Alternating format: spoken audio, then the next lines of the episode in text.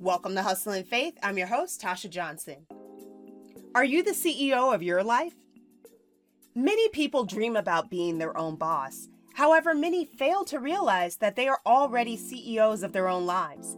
Your life is your brand. How are you running your company? Are you allowing distractions to consume your life so much that you don't have enough time or energy to create products, also known as your mission in life, or your message that you wish to share with those who you want to connect with so you can add value to their life and vice versa. So, starting today, I want you to start treating your life the exact same way you would as if you were the owner of a physical company. Now, if you want to be an extraordinary CEO of your life, then you need to make sure that you're paying attention to these three things your time, having the right frame of mind, and creating the right products. So let's start with your time. If you fail to plan, then you plan to fail. As a CEO, there are going to be people, activities, etc., that are all going to be fighting for your time. There are only 24 hours in a day, and you have to make the most of them, especially if you work up 9 to 5 like me. So every day, you're constantly going to have to make decisions. When you throw a stone in a pond and it hits the water, it creates a ripple effect. Now, this same scenario applies to your life. The majority of your life will not require you to make life or death decisions, but every decision you make now will affect your future.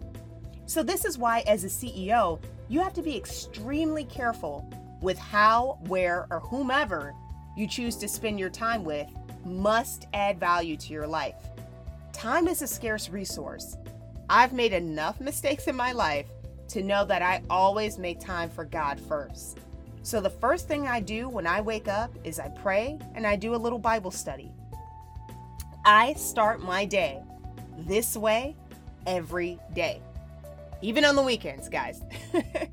so having a routine centered on God is going to position you to make the best decisions for your life, which is going to enable you to have the right frame of mind. As a CEO of your life, you are in control. I know this may sound crazy, especially if you work a 9 to 5, because so often a 9 to 5 can leave you feeling powerless. But guess what? You may not be in the position to change your job, but you do have the ability to change your perspective.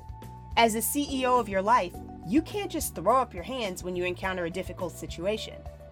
Just because you're currently in a negative circumstance, like working a job you don't like, living with crazy relatives, Whatever it may be, you have to remember that it's only temporary if you choose to confront the problem, stay in faith that God's going to remove the problem, while taking the necessary actions to get out of that situation as well. So, for example, there was actually a period in my life where I constantly felt like I had to dumb it down. I literally had a boss tell me that I needed to dumb it down in order to move up the corporate ladder. Gotta love the irony in that statement, right? now, as the CEO of my life, I had to make the decision as to whether I was going to accept or reject this ridiculous piece of advice.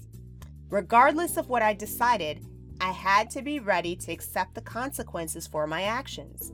And I'm sure you figured out that I chose to reject that nonsense. it didn't make me popular, but I was going to go to sleep knowing that my dignity was intact, so that was more important to me than climbing up the corporate ladder. Which leads me to the last point. You have to decide on what type of products, also known as your mission in life or your message, will your life represent. As a CEO of your life, you have to define what success looks like to you. Are you willing to take a stand for what you believe?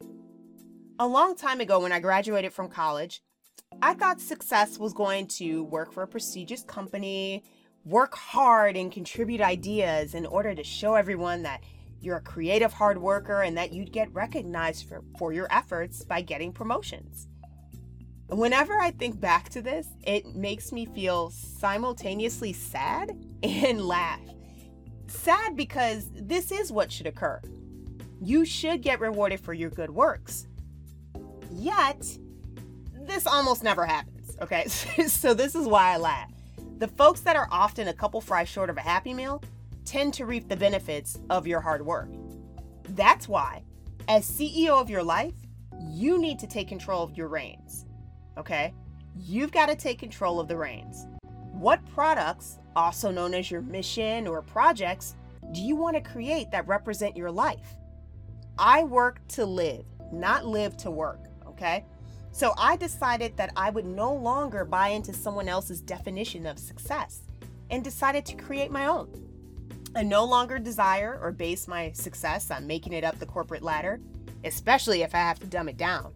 Success to me is putting God first, working on my side hustles, and there's a variety of them, staying healthy so I can travel to different countries, learn more about different cultures, and then help other people gain the skills they need so they can experience success.